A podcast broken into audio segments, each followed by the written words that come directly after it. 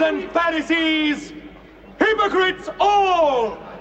For you shut up the kingdom of heaven against men. You do not go in yourselves, nor do you let others enter. Blind guides! You strain at a gnat and swallow a camel. You bow before the letter of the law and violate the heart of the law.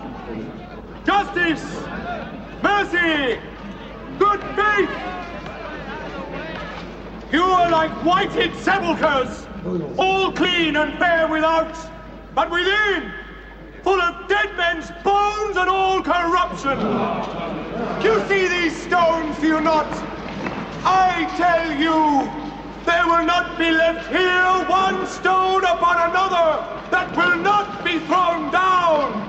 Yours is a house of desolation, the home of the lizard and the spider.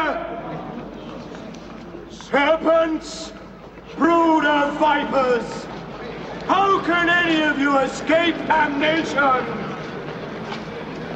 Φίλοι και φίλες, σας χαιρετώ. Καλώς ήρθατε σε ένα ακόμα podcast των The Beautiful Minds, The Podcasters. Σήμερα, καθαρά Δευτέρα, 15 Μαρτίου, με καθαρό δευτεριάτικη διάθεση, θα μπορούσαμε να πούμε. Ερχόμαστε με ένα θέμα το οποίο δεν είναι πολύ καθαρό δευτεριάτικο, αλλά είναι πάρα πολύ σημαντικό θρησκείες μέσω χειραγώγησης ή μέσω α, βοήθειας και εξέλιξης του άνθρωπου. Υπάρχουν ή δεν υπάρχουν. Υπάρχει κάποιος εκεί πάνω που κινεί τα νήματα, που μας έχει δώσει ελεύθερη βούληση και εν πάση περιπτώσει τι ρόλο παίζουν οι εντός εισαγωγικών ή εκτός εισαγωγικών, αυτό θα το κρίνετε εσείς, ε, αντιπρόσωποι του Θεού στη γη. Γιατί νομίζω εκεί θα εστιαστούμε. Σήμερα μαζί μας ε, έχω τον εκβορείου Ελλάδος ορθμόμενο τον Γιώργο τον Βαφιάδη. Γεια σου ρε Γιώργη. Χαίρετε σε όλους, να είστε καλά. Σήμερα θα παίξουμε σε μονοπάτια δύσβατα, αλλά δεν σε φοβάμαι εγώ εσένα, είσαι 4x4. Λοιπόν, και βέβαια ο Στέργιος, Στέργιο σε χαιρετώ. Γεια σου Καρλ, γεια σου Γιώργο, γεια σας φίλοι ακροατές. Καλώς ήρθατε στα Κούλουμα για να βρούμε το μονοπάτι της αλήθειας. Ναι, οκ. Λοιπόν, από κτίσεως κόσμου ο άνθρωπος είχε ανάγκη να πιστέψει κάπου. Φοβόταν τον κεραυνό, τη βροχή, το σεισμό, γενικά τα φυσικά φαινόμενα. Υπάρχουν μαρτυρίες που όταν συνέβαινε μια έκλειψη σε κάποιες φυλές σφάζανε, θυσιάζανε στο Θεό το πολιτικό εκεί ηγέτη δεν προτρέπω. Κάτι, είναι μια ιδέα ας πούμε έτσι για ιστορικούς λόγους πάντα. Για ιστορικούς λόγους. Ε, μετά τα πράγματα ε, άλλαξαν. Άρχισαν να βγαίνουν θρησκείες οι οποίες είχαν κάποια άλλη δομή. Είχαμε το αρχαιοελληνικό πάνθεον. Αλλά οι ιστορίες μεταξύ τους λίγο μπερδεύονται, λίγο δηλαδή αν θεωρήσουμε ότι ο Θεός είναι ένας και αποκτήσεως κόσμο έχουν περάσει περί τις 1600 θρησκείες κάπου το πράγμα μπερδεύει. Ε, θα ξεκινήσω λίγο ανάποδα σήμερα, θα ξεκινήσω από το στέργιο. Ξέρεις γιατί σε τέτοια θέματα ο στέργιος είναι σαν να μπαίνει στην καφετέρια μέσα, όχι την ελληνική, σε μια ιταλική ας πούμε που είναι μπαμ το παίρνεις και φεύγεις και του λες θέλω ένα δυνατό εσπρέσο, οπότε μπαμ λίγο να μας τσιτώσει. Λοιπόν, Στέργιο, τι γνώμη, δηλαδή η θρησκεία τι ακριβώς είναι, τι ανάγκη του ανθρώπου κάλυπτει. Η θρησκεία είναι μια από τις δύο βασικές ανάγκες του ανθρώπου. Μία είναι να ξεπεράσει το φόβο στο φυσικό πεδίο και η άλλη είναι να ξεπεράσει το φόβο στο πνευματικό πεδίο. Όταν ο άνθρωπος που όπως έχουμε πει από προηγούμενες εκπομπές λειτουργεί μέσα από τον ενστικτό διεγκέφαλό του και προσπαθεί να επιβιώσει στη ζωή αυτό που του χρειάζεται είναι μια εξωτερική σιγουριά κάποιος απ' έξω να τον προχωρήσει. Είναι όπως το μωρό δεν μπορεί το μωρό να μπουσουλήσει αν δεν έχει τη μαμά και τον μπαμπά να το βοηθήσουν έτσι είναι και η θρησκεία είναι μια εξωτερική μορφή μέχρι να μπορέσεις να σταθείς στα πόδια σου. Όταν μπορέσεις και σταθείς στα πόδια σου, αρχίζεις και τα βλέπεις καλύτερα τα πράγματα. Και ανακαταλαβαίνεις τι είναι η θρησκεία και ποιος είναι ο λόγος της. Και μετά σιγά σιγά εξελίσσεσαι και ανάλογα πως εξελίσσεται η πνευματική σου και η ε, επιστημονική σου ανάπτυξη, προχωράς. Ε, εδώ για να βοηθήσω τους φίλους ακροατές θα ήθελα να πάρουν ένα χαρτί και ένα μολύβι να τους δώσω μερικά βιβλιαράκια να γράψουν ώστε όποτε έχουν χρόνο να τα διαβάσουν που θα τους βοηθήσουν να αντιληφθούν αυτά που θα πούμε εδώ. Γιατί θα είναι βιβλία που είναι από πολλές πλευρές. Ε, το πρώτο βιβλίο θα έλεγα πρέπει να διαβάσουν είναι «Τα εννιά πρόσωπα του Χριστού». Είναι ένα βιβλίο ενός ε, τέκτονα που δείχνει πολλά πράγματα και ε, βοηθάει πολύ την, να ανοίξει το, το μυαλό ενός παιδιού πνευματικά. Το δεύτερο βιβλίο που θα έλεγα να διαβάσουν είναι του Έρμαν Χέσε, τον Συντάτρα. Ένα βιβλίο ενός Γερμανού γνωστού του προηγούμενου αιώνα, πολύ ωραίο, ευχάριστα και τα δύο είναι πολύ ευχάριστα για διάβασμα. Τώρα, αν θέλουν να προχωρήσουν πάντα μιλώντας ε, χριστιανικά ε, και να μπουν σε βαριές γνώσεις θα έδινα να διαβάσουν την κλίμακα του Ιωάννη της Κλίμακος ένα βιβλίο και ειδικά στην έκδοση της Αποστολικής Διακονίας. Είναι πολύ καλή έκδοση γιατί έχει αναλύσεις και θα βοηθήσει πολύ να μπει κανένας μέσα στον εσωτερικό χριστιανισμό και να καταλάβει την πραγματική έννοια όχι της θρησκείας της εξωτερικής αλλά της εσωτερικής. Και για να το ελαφρύνω προς το επιστημονικό να διαβάσει το βιβλίο, είναι ένα τρίτο μου βιβλίο, η Γνώση του Μοράβιεφ είναι ένας μαθητής του Γκουρτζίευ και είναι ένα βαρβάτο βιβλιαράκι αρχές του προηγούμενου αιώνα και αυτό. Δεν είναι βιβλιαράκι, είναι βιβλιάραρα. Και αν αυτά τα δύο αν αυτά τα διαβάσει ή αν θεωρεί ότι δεν χρειάζεται να τα διαβάσει, του έχω δύο κανόνια βιβλία να δει, ένα από την ελληνική πλευρά, εδώ δεν θα πω καν να διαβάσει όλο το βιβλίο, θα του πω να διαβάσει την τελευταία σελίδα που μπορεί να τη βρει στο ίντερνετ, που είναι η ασκητική του Καζαντζάκη. Άμα διαβάζει τις τρεις τελευταίες παραγράφους και το καταλάβει, δεν χρειάζεται να διαβάσει τίποτα άλλο. Και αν θέλει και του αρέσει η έξυπνη μορφή που σκέφτεται και αναλύει τα πράγματα όσο, μπορεί να διαβάσει ένα βιβλίο που λεγόταν «Νιρβάνα η τελευταία ουτοπία» αλλά μετά το αλλάξανε οι, οι εκδότες και του βάλουν ένα άλλο τίτλο που δεν ξέρω να σας πω. Λοιπόν, διαβάστε ό,τι θέλετε. Αν τα διαβάσετε αυτά και ακούστε μετά την εκπομπή θα μας στείλετε τα συγχαρητήρια. Αυτά είχα εγώ να πω σαν ξεκίνημα. Εγώ θέλω να πω καταρχήν μια που ξεκινήσαμε με βιβλία επειδή η καραντίνα έχει και τα καλά του, δηλαδή θα κάθισεις, θα δουλέψεις, θα, θα δεις Netflix, έτσι. Αφού η πληροφορία υπάρχει στο διαδίκτυο και υπάρχει έτσι, άπλετη πλέον.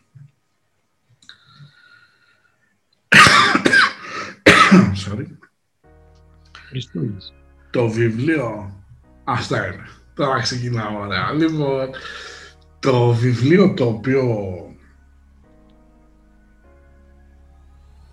ξεγυμνώνει τουλάχιστον την θρησκεία όχι το πρόσωπο του Χριστού. Τη θρησκεία με την έννοια εξεταστές, πάπες και τέτοια. Είναι το βιβλίο του Φίοντορ Ντοστοκιασκή δεν είναι βιβλίο, είναι απόσπασμα από τους αδελφούς Καραμαζόφ είναι ο ιεροεξεταστής. Είναι ένα κείμενο γύρω στις 30-32 σελίδες. Ε, υπήρχε πρόβλημα λίγο ως προς τη μετάφραση, αλλά ευτυχώς εντάξει στα πιο σύγχρονα χρόνια υπήρχε ο Άρης Αλεξάνδρου που γνώριζε ρωσικά γιατί περισσότεροι μεταφράζαν από αγγλικά οπότε είναι λίγο πρόβλημα η μετάφραση της μετάφρασης το οποίο μιλάει για έναν άνθρωπο που είναι ο ερεξιστενταστής και κατεβαίνει ο Ιησούς πάλι στη γη χωρίς να μιλάει αρχίζει κάνει θαύματα. Γλιτώνει μια γυναίκα, μια κομπέλα από τον χάρο, θεραπεύει κάποιους ανθρώπους, αρχίζει ο κόσμος και συντάσσεται μαζί του. Τα βλέπει αυτά ο εξεταστής, σου λέει Πάει, μας κλείνει το μαγάζι αυτός, έτσι. Και πάει και το συλλαμβάνει. Και του λέει ούτε λίγο ούτε πολύ. Αυτό είναι βέβαια καλύτερα να το διαβάσει ο κόσμος. Ότι εσύ αυτά που τους έλεγες, τους έλεγες ότι είναι ελεύθεροι. Πώς είναι ελεύθεροι; Δεν θέλουν να είναι ελεύθεροι, δεν μπορούν την ελευθερία, θέλουν να είναι χορτάτη. Θέλουν να έχουν ένα τσοπάνι από πάνω του. Γι' αυτό και η Εκκλησία μας αποκαλεί πίμνιο. Έτσι.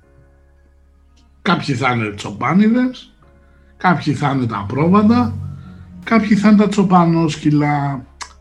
Και υπάρχει βέβαια στην όλη κατάσταση και ο έξω από εδώ ο οποίος είναι θεωρητικά ο Χασάπης. Το πρόβλημα είναι ότι ο Χασάπης είναι η τελική κατάληξη και ο Τσοπάνης είναι που σφάζει τα προβάτα. Αυτό λίγο για να προβληματιστούμε και να περάσω και σε μια πιο έτσι άλλη προσέγγιση. Γιώργο, εσύ που είσαι έτσι λίγο πιο πνευματικό παιδί από εμάς, γιατί εμείς είμαστε από πνεύμα, μόνο είναι πνεύμα, ε, τι ακριβώς είναι η θρησκεία, πώς την αντιλαμβάνεις εσύ; Κοίταξε, η ανάγκη του ανθρώπου, συμφωνώ αυτό που ο Στέργιος είπε, η ανάγκη του ανθρώπου να μπορέσει να έχει μια δομή, μια, μια κατανόηση, έγινε η ανάγκη να δημιουργήσουμε τη θρησκεία. Πρέπει να καταλάβουμε κάτι, ότι όλοι οι μεγάλοι δάσκαλοι οι οποίοι ήρθαν στη γη και στην ανθρωπότητα, δείχνει ότι δώσει μια διδασκαλία συγκεκριμένη και πολύ απτή και πολύ άμεση. Αλλά πρέπει να καταλάβουμε ότι υπάρχουν διάφορα επίπεδα ανθρώπων. Δηλαδή, δεν μπορούν όλοι να καταλάβουν το ίδιο επίπεδο. Εδώ και 12 μαθητές του Χριστού, ο καθένας τα, κατάλαβε και τα είπε με άλλο τρόπο και άλλο βάθος. Που ήταν και δίπλα τους, φανταστείτε. Έτσι, ή του Βούδα πολλοί μαθητές και οτιδήποτε.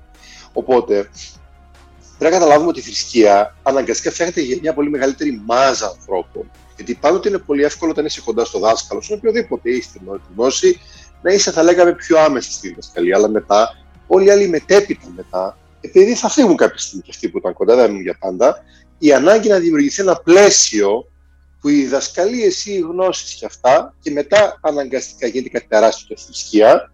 Και δυστυχώς μετά, όπως στον πάρο τον χρόνο, βλέπουμε ότι αυτό μετά γίνεται δόγμα μετά και δημιουργούνται άλλες διαστρεβλώσεις και τελικά κάτι που είναι καθαρό, ο καθένας βάζει το νου του και την κατάσταση συνειδητότητας που έχει. Ο κάθε άνθρωπος, σε κάθε, κάθε ψυχή, σε κάθε ζωή έχει ένα επίπεδο κατανόησης. Αυτός μετά τσούκου τσούκου τσούκου, αν βρεθούν πάρα πολλά άτομα, Φανταστείτε ένα παράδειγμα πολύ απλό. Φανταστείτε να είσαι δίπλα στο Χριστό, ας πούμε, okay? πρώτη γενιά, δίπλα του. Φανταστείτε η πέμπτη, έκτη γενιά, τι διαστρέβλωση έχει ήδη δημιουργήσει. Και είναι ανθρώπινο, εδώ μιλάμε μεταξύ μας και ξεχνάμε πράγματα. Οπότε η ανάγκη της θρησκείας ήταν για να ενώσει κάπως τα όλους μαζί, οποιουσδήποτε μαζί, με διάφορα κατάσταση πεπιθήσεων, συμπεριφορών, ε, πνευματικών, οτιδήποτε, και να τους βάλει μέσα σε ένα, θα λέγαμε, μέσα σε μια αγκαλιά. Αλλά είναι πάρα πολύ δύσκολο γιατί ο καθένας τα κατάλαβε και ανθρώπινο είναι και στο σχολείο. Δεν μπορεί να μιλήσεις διδακτορικό σε μαθητές που είναι του δημοτικού. Οπότε γι' αυτό γίνανε διάφορα θέματα. Η θρησκεία, που στην ουσία σημαίνει ρελίτζερε, ξαναενώνω στην ουσία, η ουσία της είναι να ξαναενώσω τον άνθρωπο με τον Θεό, Δυστυχώς πάρα πολλές φορές δογματίστηκε, η ουσία δογματίζει και στην ουσία έχει φύγει από την, από την πραγματική της διδασκαλία να δώσει ελευθερία και τελικά απλά βάζει κανόνες και νόμους που και μετά είναι και ξεπερασμένοι εννοείται πια. Γιατί έχει, έχουν αλλάξει τα πράγματα. Δεν γίνεται όπω λέμε σύγχρονα ένα update, είναι μία update θα λέγαμε. Γιατί η εποχή έχει να κάνει μεγάλη σημασία. Δεν μπορούμε να λειτουργούμε όπως ζούσαμε πριν 2.000 χρόνια ή 1.000 χρόνια. Χρειάζεται μια ισορροπία. Οπότε η θρησκεία είναι κάτι πιο μαζικό. Όλοι αυτοί, γιατί στην ουσία οι μαθητές φτιάχνουν τις θρησκείες. Ποτέ ένας μεγάλος δάσκαλος, ούτε ο Χριστός δημιούργησε τη θρησκεία. Ποτέ. Ο Παύλος και ο Πέτρος δημιούργησαν την εξωτερική θρησκεία και ο Ιωάννης την εσωτερική. Τα, τα λέμε και αυτά. Το παπικό κομμάτι και το άλλο είναι του. Αυτό το κατανόησε ο, Ιωάννη, ο, ο Πέτρος και ο Παύλος, γι' αυτό και καταλάβαμε άλλα πράγματα. Και η βαθύτερη διδασκαλία, που κανένας δεν έχει καταλάβει, είναι του Ιωάννη. Γι' αυτό και πάντοτε υπάρχει εξωτερική θρησκεία και η εσωτερική θρησκεία για τους λίγους μοιημένου πραγματικά και ψυχές οι οποίες μπορούν να καταλάβουν πράγματα λίγο βαθύτερα, όχι για όλους. Και είναι φυσιολογικό έτσι. Ξέρεις τι γίνεται όμως; Ε, θεωρούμε ότι πάρα πολλοί άνθρωποι, έτσι, κάνανε, υποτίθεται ήταν δίπλα στο Χριστό, διδαχτήκανε αγάπη, διδαχτήκανε τέτοια πράγματα. Υπήρχαν θεωρά, θεωρητικά πάλι πολύ μεγάλη, ε, μεγάλες προσωπικότητες της Ορθοδοξίας η οποία α, αν το ψάξεις λίγο δεν είναι και τόσο πολύ αγάπη. Δηλαδή για χαρακτηριστικό παράδειγμα η Ελλαδική Εκκλησία θεωρεί προστάτη των γραμμάτων τον Ιωάννη τον Χρυσόστομο. Ο Ιάννης όμως ο Χρυσόστομος την έκανε την βιβλιοθήκη της Αλεξάνδρειας παρανάλωμα του πυρός. Δεν θα σου πω το τι έχει πει για τους Έλληνες, έτσι. Εδώ πάμε τώρα δικαστικά. Αλλά όποιος καθίσει και το ψάξει λίγο, θα πει ότι είναι παιδιά εντάξει, OK. Okay. Τα λόγια που είπε ο Χριστούλης με αυτά που κάναν οι επόμενοι δεν έχει καμία, καμία α, σχέση. Δηλαδή, να το πάρεις από την Εκκλησία, να το πάρεις από την ε, φιλοσοφία του Χριστού. Ο Χριστός γύρισε και είπε ε, σε μια παραβολή, έτσι, που ουσιαστικά είναι η παραβολή που μιλάει για την τελική κρίση, έτσι και λέει ήμουν άρρωστος και ήρθατε στο νοσοκομείο να με δείτε. Ήμουνα πεινούσα και μου δώσατε να φάω. Ήμουνα φυλακισμένος και ήρθατε να με δείτε. Δηλαδή θα πρέπει να καταλάβουμε ότι αυτά που είπε ο Χριστός τα τρομερά επαναστατικά και δεν επιδέχονται υποσημειώσεις παράθυρα, αγγίλες και ούτω καθεξής. Δηλαδή τι είπε ο Χριστός; Ο Σταύρος στην πραγματικότητα που εμείς κάνουμε το Σταύρο μας και καλά κάνουμε είναι σημάδι αντίστασης. Έτσι. Είναι σημάδι το οποίο κατέβηκε ένας άνθρωπος, θεάνθρωπος, έτσι, και πήγε κοντά στο σύστημα το Παπαδαριό, το τότε η Σαν Χέντριν, είναι αυτοί που είναι τώρα οι δικοί μας. Μην φανταστείς, ούτως ή άλλως η, το τελετουργικό, έτσι, έχουν πάρει τα θυμιατά από τους αρχαίους Αιγύπτιους.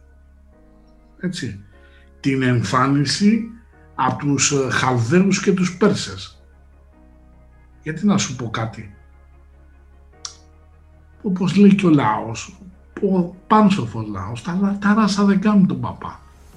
Εγώ τον παπά δεν θέλω να τον βλέπω να μου κυκλοφορεί με τα μαύρα. Δηλαδή δεν με πειράζει καθόλου ο καθολικός ο παπάς που πηγαίνει και φοράει εδώ το κορδελάκι του μπροστά και λες είναι παπάς. Αλλά μπορεί να πάει να αθληθεί, μπορεί να πάει να κάνει οτιδήποτε. Έτσι. Δηλαδή μέσα στις θρησκείες δεν σου πει, δηλαδή δεν σου πω άλλος «Α, είπε πεινούσα και μου δώσατε να φάω». Δεν υπήρχε περιστροφή «Α, δεν σου δίνω, είσαι τεμπέλης, βγες έξω και δούλεψε».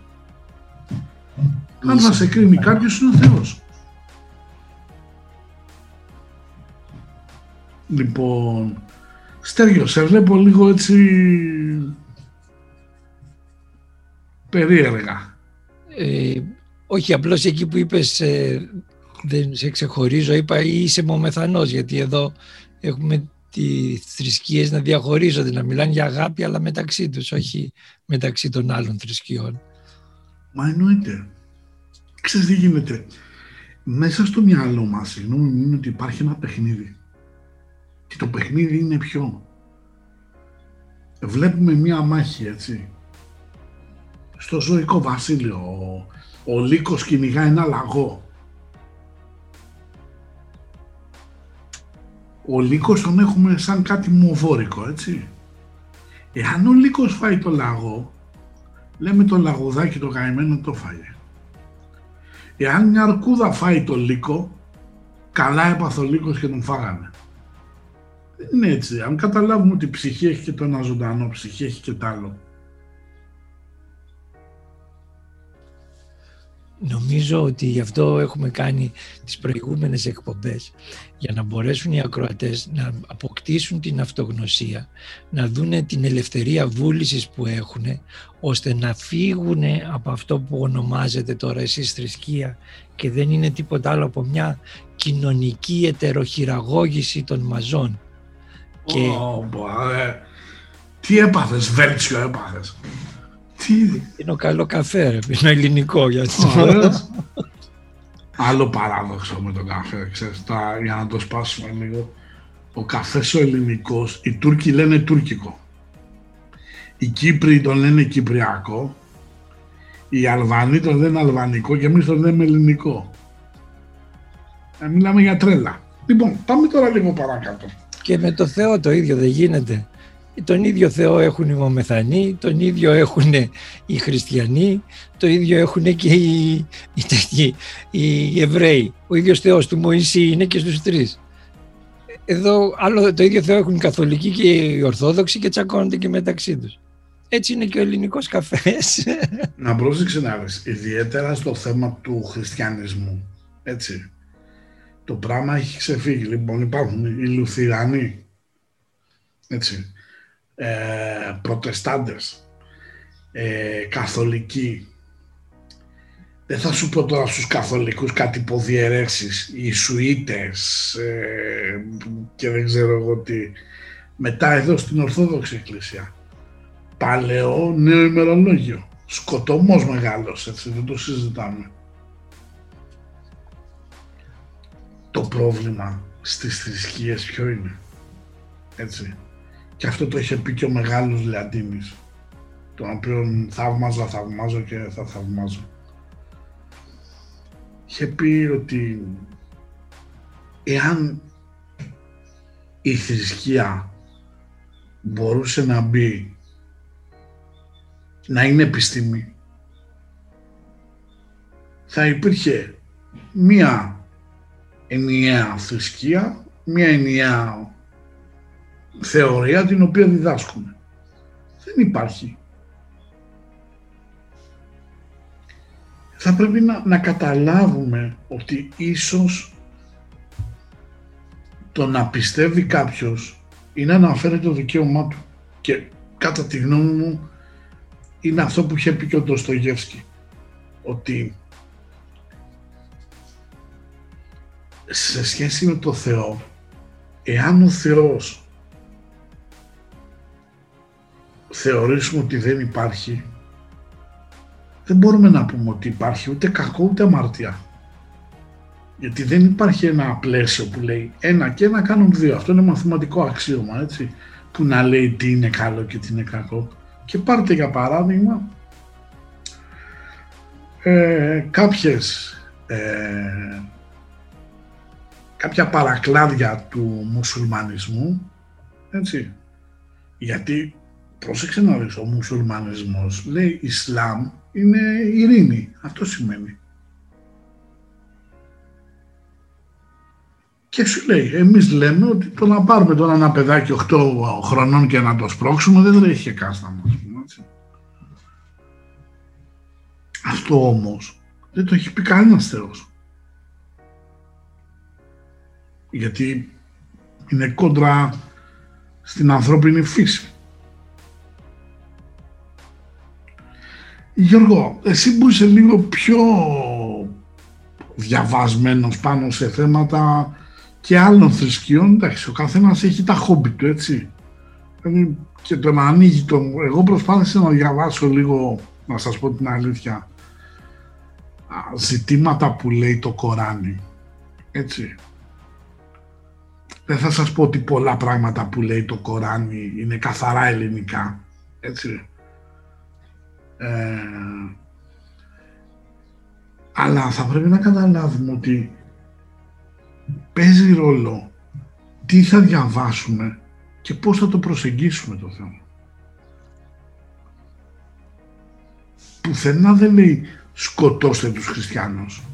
Και μάλιστα λέει ότι τους χριστιανούς τους θεωρεί αδέρφια τους. Τώρα κάποιοι μουφτίδες, ε, μουεζίνιδες και τέτοιοι, οι οποίοι εντάξει περισσότεροι λαοί εκεί πέρα τώρα στην Ασία και στην Ανατολή, ο πιο μορφωμένος έχει βγάλει τρεις τάξεις δημοτικό και πόσες έχει βγάλει, έτσι, οπότε το πνεύμα είναι λίγο καλυπωμένο τους λέει ο Θεός είπε αυτό, έτσι. Είπε πουθενά η γυναίκα λέει, ας πούμε στην Αίγυπτο, ότι πρέπει να της κόβεις την κλητορίδα, να κάνει δεκτομή. Ποιος Θεός θα τα λέει αυτά τα πράγματα;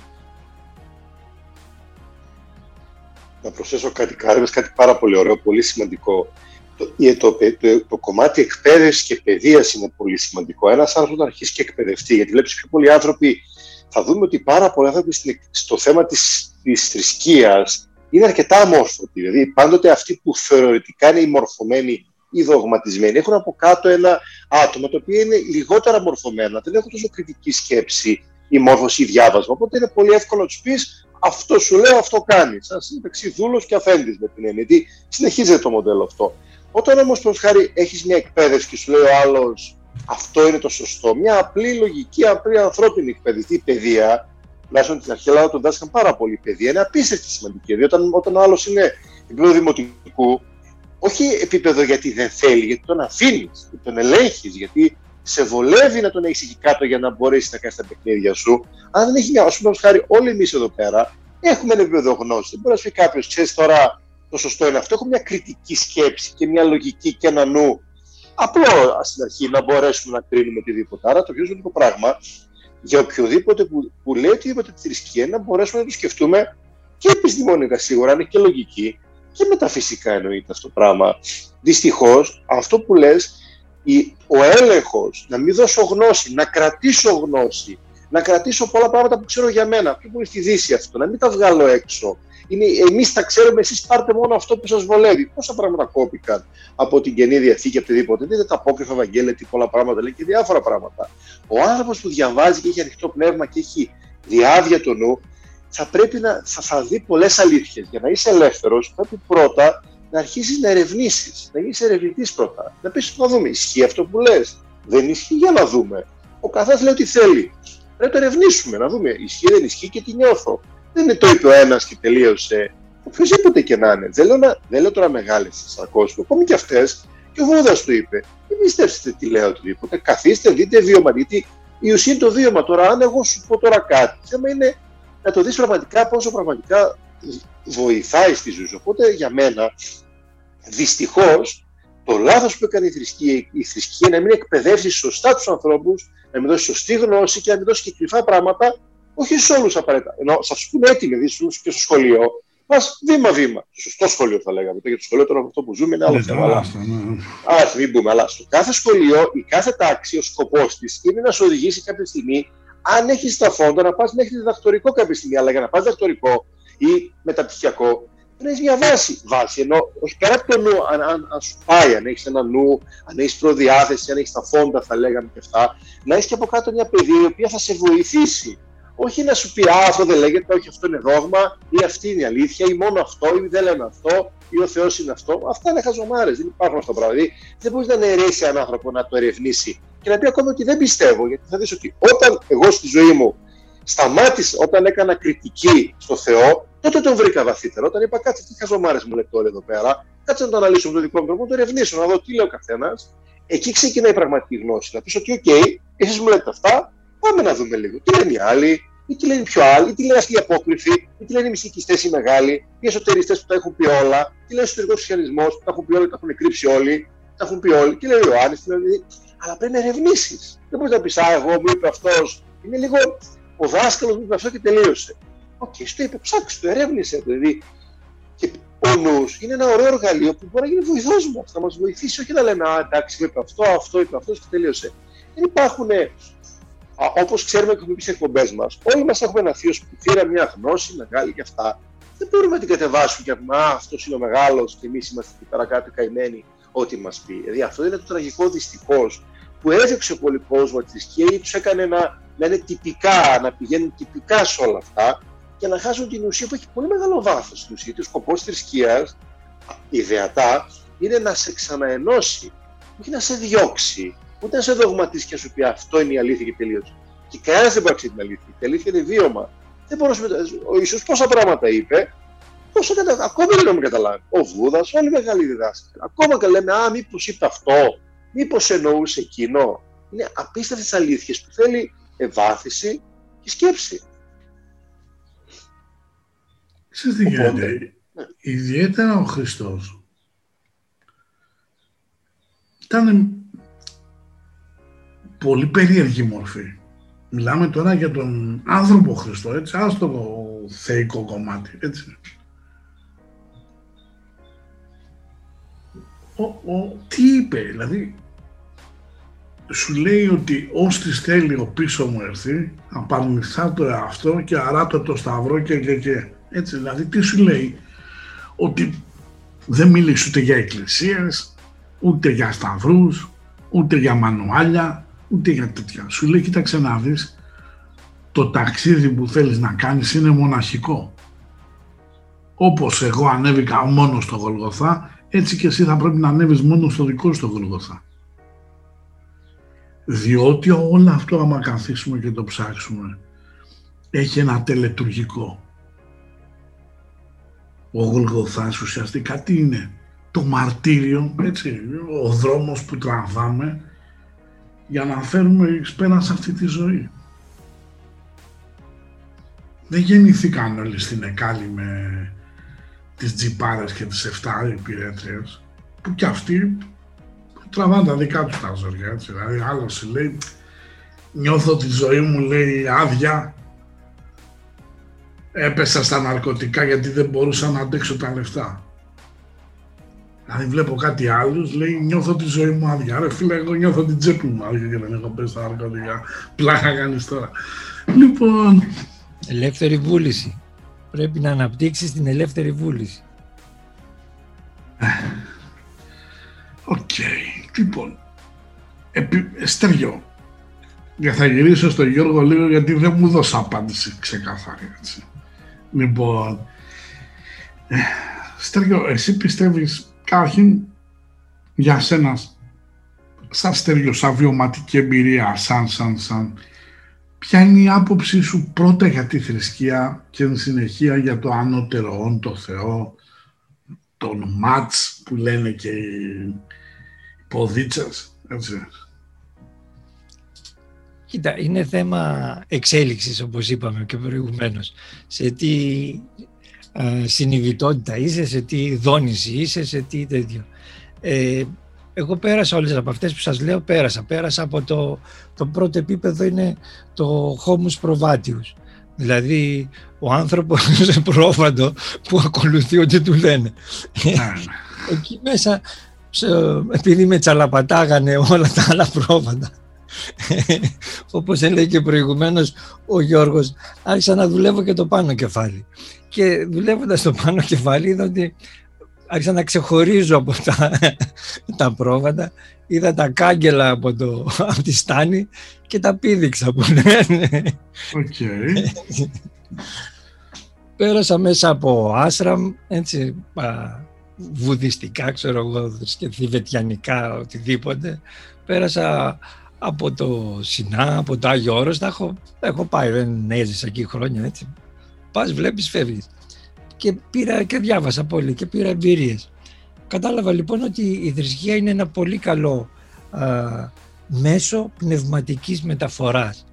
Δηλαδή, για να το δώσω έτσι εκλαϊκευμένα όπως έκανε και ο Ανδρέας ο Παπαντρέου, όταν είσαι παιδί, σε παίρνει από το χέρι η γονείς σου και σε περπατάνε. Όταν θέλουν να πάνε κάπου, σε βάζουν σε μέσο μαζικής μεταφοράς, που είναι ένα λεωφορείο. Έτσι είναι η θρησκεία, είναι ένα λεωφορείο. Μπαίνεις εσύ, είναι κι άλλοι. Άλλοτε είναι κύριοι, άλλοτε είναι, γίνεται φασαρία μέσα, άλλοτε έχει θέσεις, άλλοτε πληρώνεις, έχει τις εμπειρίες του. Μετά που ο μπαμπάς βγάζει περισσότερα λεφτά, παίρνεις αυτοκίνητο η οικογένεια και κινείσαι με το αυτοκίνητο. Αρχίζεις και τη θρησκεία τη βλέπεις πιο ιδιωτικά, σε πιο ατομικό επίπεδο και την αρχίζεις και την ελέγχεις. Ε, και φεύγεις από τις μαζικές καταστάσεις σιγά σιγά προχωρώντας αρχίζεις και πνευματοποιείσαι περισσότερο και φτάνεις ας το πούμε σε αυτό που λέμε κορυφή.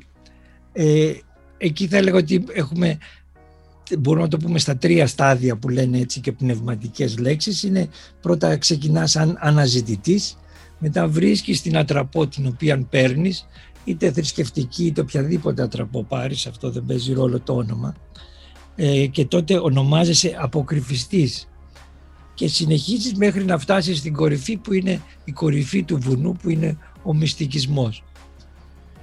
Αυτά είναι τα τρία στάδια επάνω σε αυτό που λέμε ε, θρησκεία. Θρησκεία είναι το μασκάρεμα της πνευματικής ανάπτυξης ενός ανθρώπου για να ξεφύγει από τον υλικό, συναισθηματικό και φυσικό κόσμο και νοητικό και να πάει στην πνευματικότητα και να φύγει από το μάτριξ της ζωής που ζούμε σε αυτό το ολογράφημα που έχουμε πάρει αυτό το role play και παίζουμε το παιχνίδι το με στρατηγική βέβαια, όχι έτσι είναι strategic game και να πιάξουμε αυτό το ρόλο και να αλλάξουμε τις πίστες μία-μία γιατί όλα αυτά που σας λέω είναι πίστες που περνάμε και πηγαίνουμε στην παραπάνω και στην παραπάνω. Και όταν εγώ είμαι στην πίστα 3 και ο άλλος είναι στην πίστα 5, ό,τι και να λέει ο 5, εγώ δεν καταλαβαίνω Χριστό, γιατί μου λείπουν τα εφόδια. Άρα ε, φροντίστε να φύγετε από το χώμους προβάτιους για να δείτε το φως σας. Αυτά. Λοιπόν, και τώρα από το χώμο προβάτιους πάμε στο χώμο πνευματικούς. Για να πες μας ε, γίγαντα εσύ. Λοιπόν, ε, ε, για το θέμα της θρησκείας, ε, συμφωνώ σε πολλά που Όλοι μας έχουμε ανάγκη να με... Βασικά για ποιο λόγο θέλουμε τη θρησκεία. Ο σκοπός μας είναι κάτι ψάχνουμε βαθύτερα μέσα μας. Για μένα, τουλάχιστον βιωματικά, είναι να βρω πώς θα μπορέσω να ξαναβιώσω το Θεό μέσα μου. Σίγουρα οι τελετουργίες βοηθάνε κάπου, κάπου είναι πιο ομαδικές, αλλά το θέμα είναι για να μπορέσω να βρω τον Θεό μέσα μου, πρέπει να κάνω κάτι. Δυστυχώς ή ευτυχώς υπάρχουν κάποιοι άνθρωποι που βάλανε μια θρησκεία και την στη, στη, συνέχεια, στη συνέχεια της φτιάξανε μάλλον με έναν τρόπο πολύ δογματικό. Δυστυχώς υπάρχει ένα θέμα εδώ. Κάθε δάσκαλος ο οποίος έρχεται λέει τη δασκαλία αυτούσια και άμεση. Δυστυχώς όμως μετά, επειδή αρχίζει και παρεμηνεύεται, αρχίζει μετά και λες πολλά κομμάτια δεν λειτουργούν ή δεν δουλεύουν και τελικά ένα πολύ απλό παράδειγμα. Για τον σιασμό. Όλοι μας μας είπανε ο Ιησούς πώς δίδαξε και τα θαύματα εδώ και τι δίδαξε. Μας έχει πραγματικά πώς δίδαξε και τι ακριβώς κάνει μαθητέ του για να φτάσουν εκεί. Δηλαδή, τη διδασκαλία την άμεση. Δεν λέω μας την Θέλω να πω ότι έχουμε τα κλειδιά άμεσα για να πάμε κατευθείαν πίσω για να τελειώνουμε. Δεν τα έχουν δώσει. Τα έχουν κρύψει. Τέλος πάντων γίνανε διάφορα κόλπα που δυστυχώς είναι ένα τεράστιο έργο Hollywood έχει γίνει αυτή τη ιστορία του Ισού. Πια η ψυχή μας έχει βγει να βρούμε πράγματα. Ε, θέλω να πω ότι είναι το πιο δύσκολο πράγμα. Ε, Δυστυχώς για μένα η θρησκεία θεωρώ ότι ενώ θα πρέπει να βοηθάει, καταπιέζει τον άνθρωπο και δεν τον βοηθάει. Γιατί οι άνθρωποι που είναι εκεί πάνω ε, ε, δεν έχουν πραγματικά τη σωστή φώτιση να εμπνεύσουν τους ανθρώπους. Δεν λέω για τους πατέρες της Εκκλησίας. Κάποιοι είναι πάρα πολύ ωραίοι, βασικά κάποιοι που είναι κρυμμένοι να τους βρεις. Είναι... Κάποιοι πραγματικά είναι πάρα πολύ μεγάλοι σοφικοί άγιοι και βοηθάνε. Η Ανατολή, να πούμε στο δικό μου κομμάτι που με ενδιαφέρει, η Ανατολή έχει ένα καλό. Καλό τέλος πάντων ότι. Όχι όλη η Ανατολή, γιατί, δεν μιλάω, γιατί αν μιλάω για την Ανατολή δεν τελειώσω ποτέ. Μιλάω για το κομμάτι πιο πολύ της Ινδίας που έχω γνώση. Εκεί πέρα είναι διαφορετικό ότι εκεί πέρα δεν υπάρχει κανένας ιδρυτής. Σανάτα Ντάρμα που λέει ότι η προϊόνια αλήθεια είναι μία. Παρ' αυτά, όλοι οι μεγάλοι σοφοί, άγιοι, ρίσεις και προφήτες δεν είπαν εγώ έχω την αλήθεια, πάρε αυτή να... Δεν είναι μια θεολογία ε, σωτηριολογική θα λέγαμε ότι κάνε αυτό, θα σωθεί, θα πάω στον παράδεισο. Ο καθένας Άγιος και Σοφό έδινε το βίωμά του και τη δασκαλία του και έλεγε: Κοίταξε, κάνε αυτό, αυτό και αυτό. Και τούκου τσούκου τσούκου, αν τα κάνεις, θα φτάσεις κάπου. Δηλαδή ήταν πολύ εμπειριακό το σύστημα. Ε, πολύ κοινό με την αρχαία Ελλάδα. Και οι δύο επηρεάστηκαν οι αρχαίοι Έλληνες σύμβουλου. Πάρα πολύ βαθιά σχέση έχουν και πολύ μεγάλη. Να πάμε στον ε, Νόνο, στα, στο Διονύσιο, ο Διονύσιο στον Νόνο εκεί πέρα λέει πολλά πράγματα. Οπότε αυτό τουλάχιστον δεν υπήρχε κάποιος, γι' αυτός δεν υπάρχει ιδρυτής της ειδική φιλοσοφίας. Όλοι βοηθήσανε να μπορέσει και δεν υπάρχει ένας ο οποίος λέει: Αν δεν κάνεις αυτό, θα πας στην κόλαση προς τον παράδεισο. Άρα σου λέει: Δοκίμασε, μπες και ο καθένας προσθέτει. Κάθε φορά δίνει και ένα βήμα παραπάνω. Γιατί δεν μπορούν όλοι να φτάσουν στον κάθε Άγιο ή Σοφό εκεί που έφτασε. Οπότε ο καθένας κάνει αυτός σε αυτή τη φάση. Αλλά εκεί κάτι σημαντικό πρέπει να ξεχάσουμε. Η σημασία του δασκάλου είναι πολύ σημαντική. Που βοηθάει και καθοδηγεί. Όχι ότι θα τον κάνει κάτι. Ο δάσκαλο απλά ανοίγει έναν δρόμο. Δεν του λέει κάνει αυτό, κάνει εκείνο, κάνει άλλο. Είναι πολύ παρεμβαίνουν αυτό το πράγμα. Γιατί αυτός έχει πάει. Ε, δάσκαλο εννοώ με την έννοια του φωτισμένου, έτσι, όχι του δάσκαλου, ο οποίος έχει, έχει, έχει έρθει από αλλού, ξέρει το δρόμο και σου λέει: Κοίταξε, κάνε, είναι πολύ πραγματιστικό. Κάνε αυτό, αυτό, αυτό και αυτό και θα γίνει αυτό. Τόσο απλά. Ούτε πίστευε και περίμενε, ούτε θα γίνει αυτό, ούτε φανταστικό, ούτε μονονοητικό. Κάνε πραγματικά πράγματα. Και κάποια στιγμή θα φτάσεις κάπου, έτσι. Είναι πολύ πιο βιωματικό και, και δυστυχώς χάθηκε αυτό το πράγμα. Και στο χριστιανισμό υπήρχε αυτό παλιά. Απλά γενικά μετά, δυστυχώς ξέρετε, η εξουσία σκοτώνει τον άνθρωπο. Και τελικά αυτοί που έχουν εξουσία, αντί να δώσουν γνώση, κάτσανε στις θέσεις τους και κρύψανε γνώση. Και αυτό είναι πολύ κακό στην ανθρωπότητα. Να κρύψεις γνώση και να μην τη δώσεις. Δεν λέω μην βάλεις διάκριση, αλλά όχι να την κρατήσεις για σένα και λες: Εμείς θα έχουμε ή στα Βατικανό εκεί πέρα κάτω ή κάψαν βιβλιοθήκες όλες ή οτιδήποτε και μετά δεν προχωρά. Δηλαδή είναι τραγικό αυτό. Γι' αυτό έχει γίνει το blockchain. Αυτή είναι η εξέλιξη που έρχεται. Έχεις με τα νεύρα μας σήμερα, έτσι, δηλαδή ρίξε αλάτι στην πληγήρα, Όχι, λοιπόν... πρόσεξε να δεις. Δες αυτό που λες, οι άνθρωποι, αυτό που λέει ο, ο Γιώργος, είναι ότι οι άνθρωποι πώς κάνουν, δεν κάνουν πορτοφόλια να τα κρατήσουν στο κομπιούτερ τους και να τα έχουν τα λεφτά στο χέρι τους, αφήνουν τα λεφτά στα ανταλλακτήρια, στα exchange. Το ίδιο είναι και με τη θρησκεία βαριέται ο άνθρωπος, είναι προβάτιος, είναι τεμπέλης, δεν θέλει να στρώσει τον κόλο του, να βάλει κλειδιά, να οργανωθεί και να τα έχει τα λεφτά στο χέρι του, τα αφήνει στην τράπεζα τα λεφτά και μετά λέει μου τα έφαγε η τράπεζα. Συμφωνώ και, και με τη θρησκεία.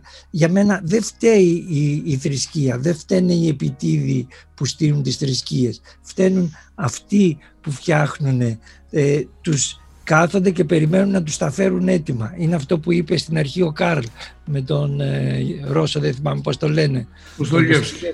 Ότι θέλουν να τους ταΐσουμε. Οι μεγάλες μάζες, οι προβάτιους, τα θέλουν έτοιμα. Όταν τα θέλεις έτοιμα δεν γίνεται τίποτα.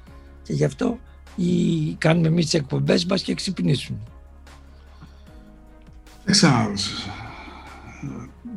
Η γνώμη μου είναι ότι όποιος διαβάσει λίγο το Γκέτε, το Φάουστ το έργο,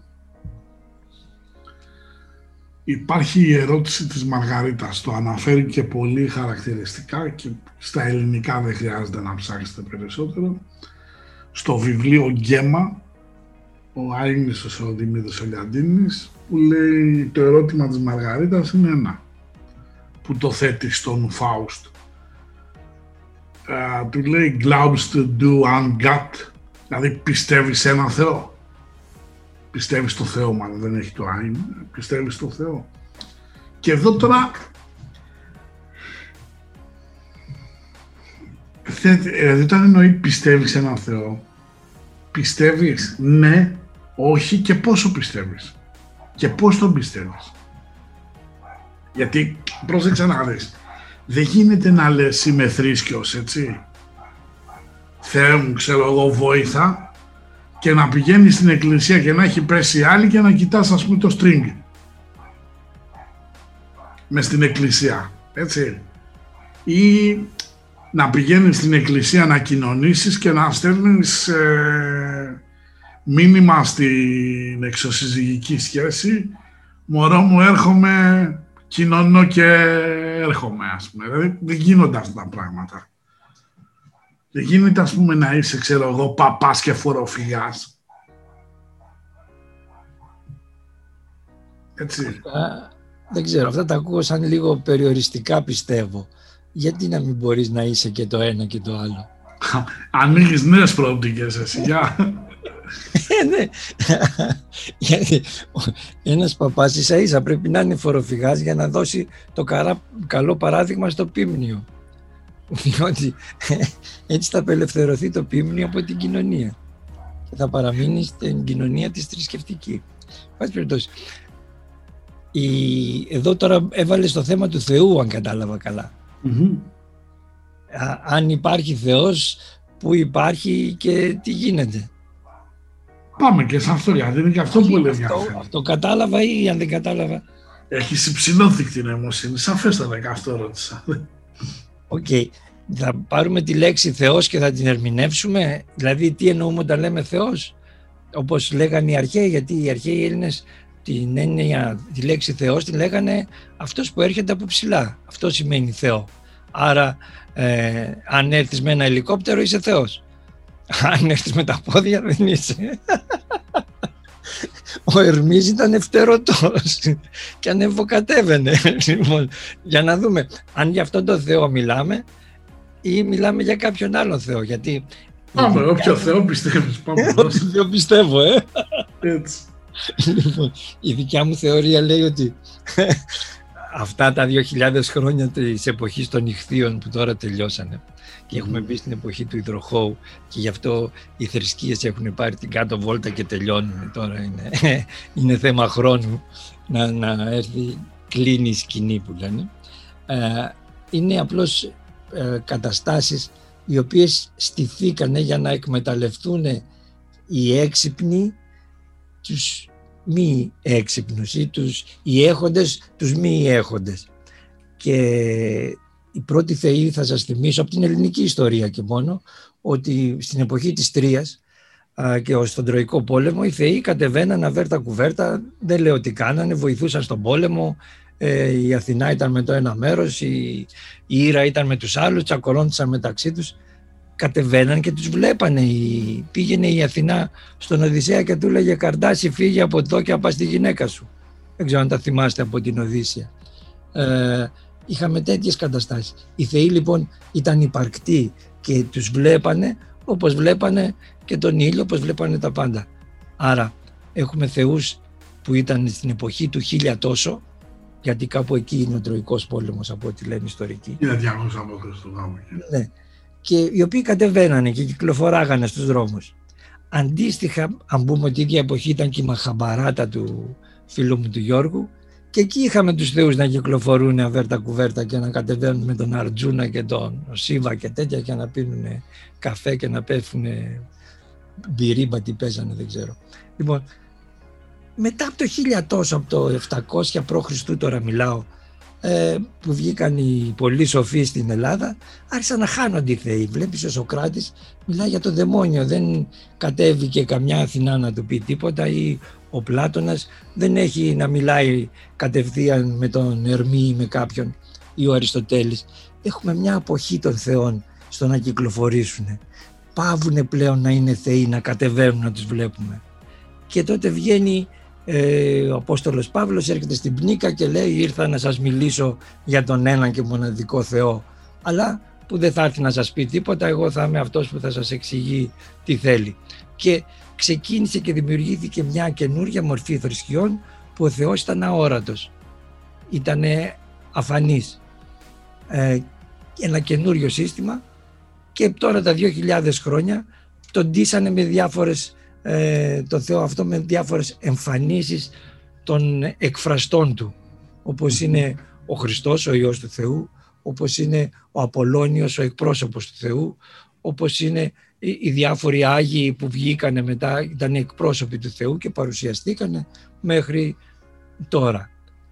Σιγά σιγά όμως αυτό, επειδή ο άνθρωπος άρχισε να αναπτύσσεται όπως είπε ο Γιώργος στο μυαλό του να χρησιμοποιεί εκτός από τον ενστικτό διεγκέφαλο και το 5% από τους άλλους δύο εγκεφάλους τον αριστερό και το δεξί έβγαλε και την νοητική κατάσταση βγήκαν οι επιστήμες ήρθαν ε, οι τέχνες να αναπτύξουν πράγματα και να πούνε ότι ε, υπάρχει Θεός δεν υπάρχει και αν υπάρχει που είναι Θεέ μου προσεύχομαι αλλά δεν μου στέλνεις τίποτα. Βλέπεις πιστούς να τους φάζουν και ο Θεός να μην τους βοηθάει.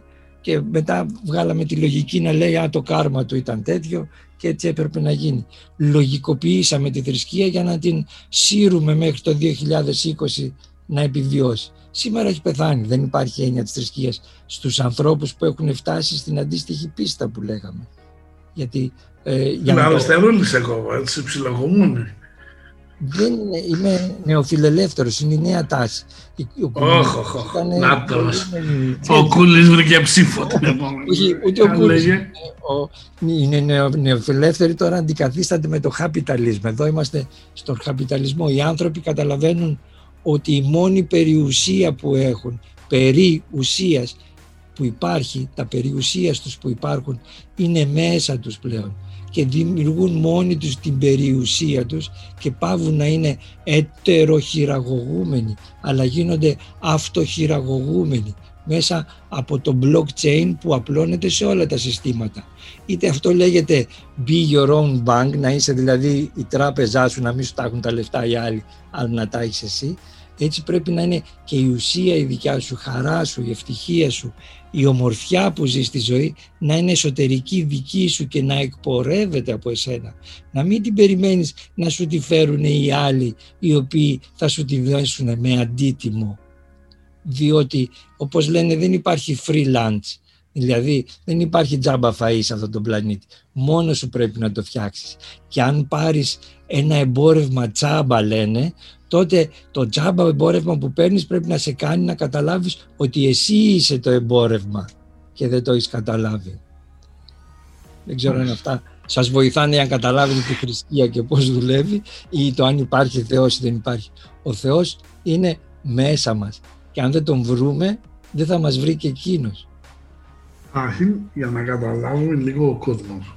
Έτσι. Ξέρετε πότε έχουμε πρώτη περιγραφή της κόλασης;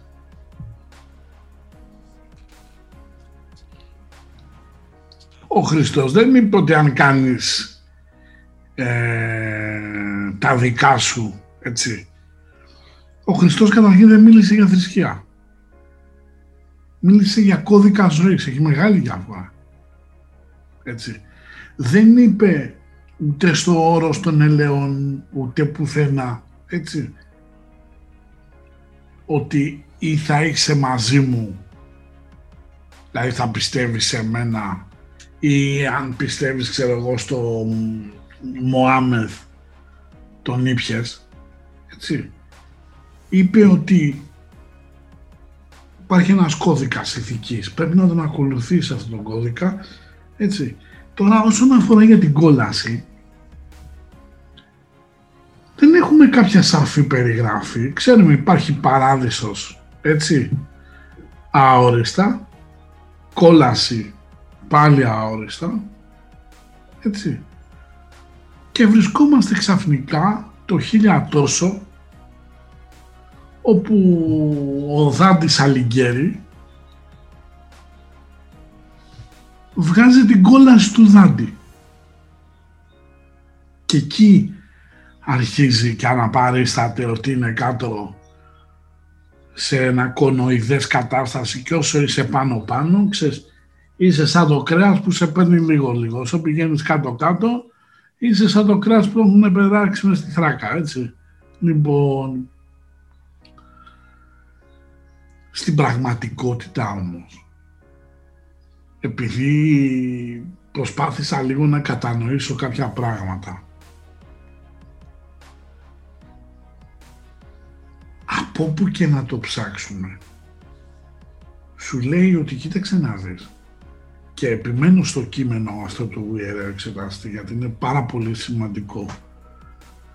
Ουσιαστικά ούτε λίγο ούτε πολύ του λέει ο εξεταστής του Χριστού τι ήρθες να κάνεις εδώ; Εσύ πήγες να τους δώσεις ελευθερία και εμείς δώσαμε αγώνα να τους την πάρουμε πίσω.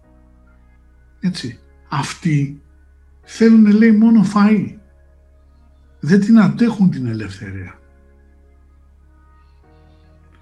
τρέμουν και μόνο στην ιδέα της.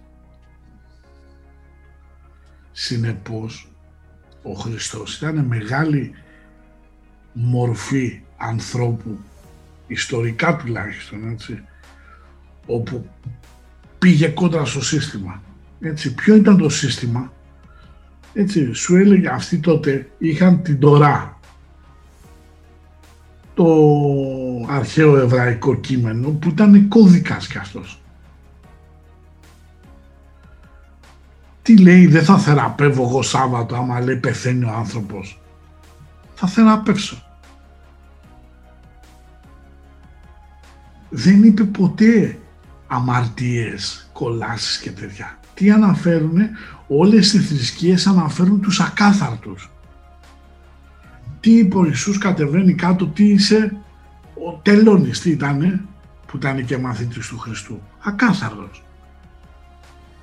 Η, πώς τη λένε, η κοπέλα που ήρθε και του άλυψε τα πόδια με μύρο, η οποία ήταν πόρνη. Δεν ξέρουμε αν είναι Μαγδαληνή. Αυτό υπάρχει από μια ερμηνεία ενός Πάπα τον 6ο αιώνα μετά Χριστόν. Ναι, Δεν υπάρχει αναφορά ότι είναι η Μαρία η Μαγδαληνή, έτσι. Αλλά έστω τι είναι η Μαρία η Μαγδαληνή. Τι είπε, εσύ μαζί μου; Και υπάρχει μια παραβολή της 11ης ώρας αυτό λέει, που σου λέει είναι ένας που έχει πάρα πολλή δουλειά και φωνάζει κόσμο για να δουλέψει. Πάει ένας δουλεύει το πρωί μέχρι το βράδυ, πάει άλλος στις 12 η ώρα το μεσημέρι και πάει ένας και μία ώρα πριν ε, σχολάσουν. Και στο τέλος τους λέει θα πάρετε όλοι το ίδιο μεροκάματο. Από τη μία άποψη του λέει γιατί εγώ να πάρω το μεροκάματο λέει το ίδιο αφού ο άλλος ήρθε τελευταία στιγμή. Ή όπως στην ε, στην παραβολή του Ασού του Ιού. Ο Θεό Χριστός δεν είπε ότι θέλω να θέσω να σώσω τους ενάρετους γιατί οι ενάρετοι είναι σωμένοι. Θέλω να σώσω αυτούς που είναι εκτός της όλης κατάστασης. Ο άνθρωπος ο οποίος υπήρξε παραβατικός και μετάνιωσε δεν έβαλα αστερίσκους. Δηλαδή, α, εσύ είσαι. Δηλαδή, υπήρχε παραβολή με το Σαμαρίτη.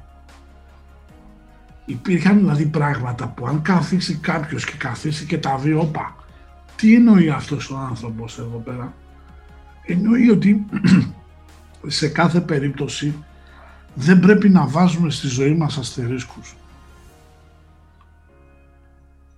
όταν βλέπεις τον άλλον ας πούμε και πεινάει δεν θα πεις «Α, είναι μουσουλμάνος, δεν του δίνω να φάει» ή «Α, είναι μαύρος» ή «Α, είναι ε, γύφτος», δεν ξέρω εγώ τι. Πεινάει, άρα σου λέει ότι στα βασικά πράγματα έχουμε όλοι το ίδιο δικαίωμα. Πολλοί κατηγορήσαν τους αρχαίους Έλληνες ότι ήταν ειδωλολάτρες. Οι αρχαίοι Έλληνες ήταν οι πρώτοι οι οποίοι ήταν μόνο θεϊστές.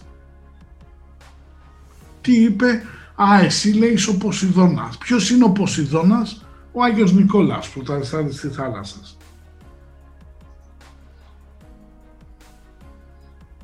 Το ότι έχουμε, ξέρω εγώ, προστάτη για, τους, ε, για τη θάλασσα, ε, προστάτη για τους αστυνομικούς, προστάτη για τους Δεν πάνε να πει ότι είμαστε πολυθεϊστική θρησκεία.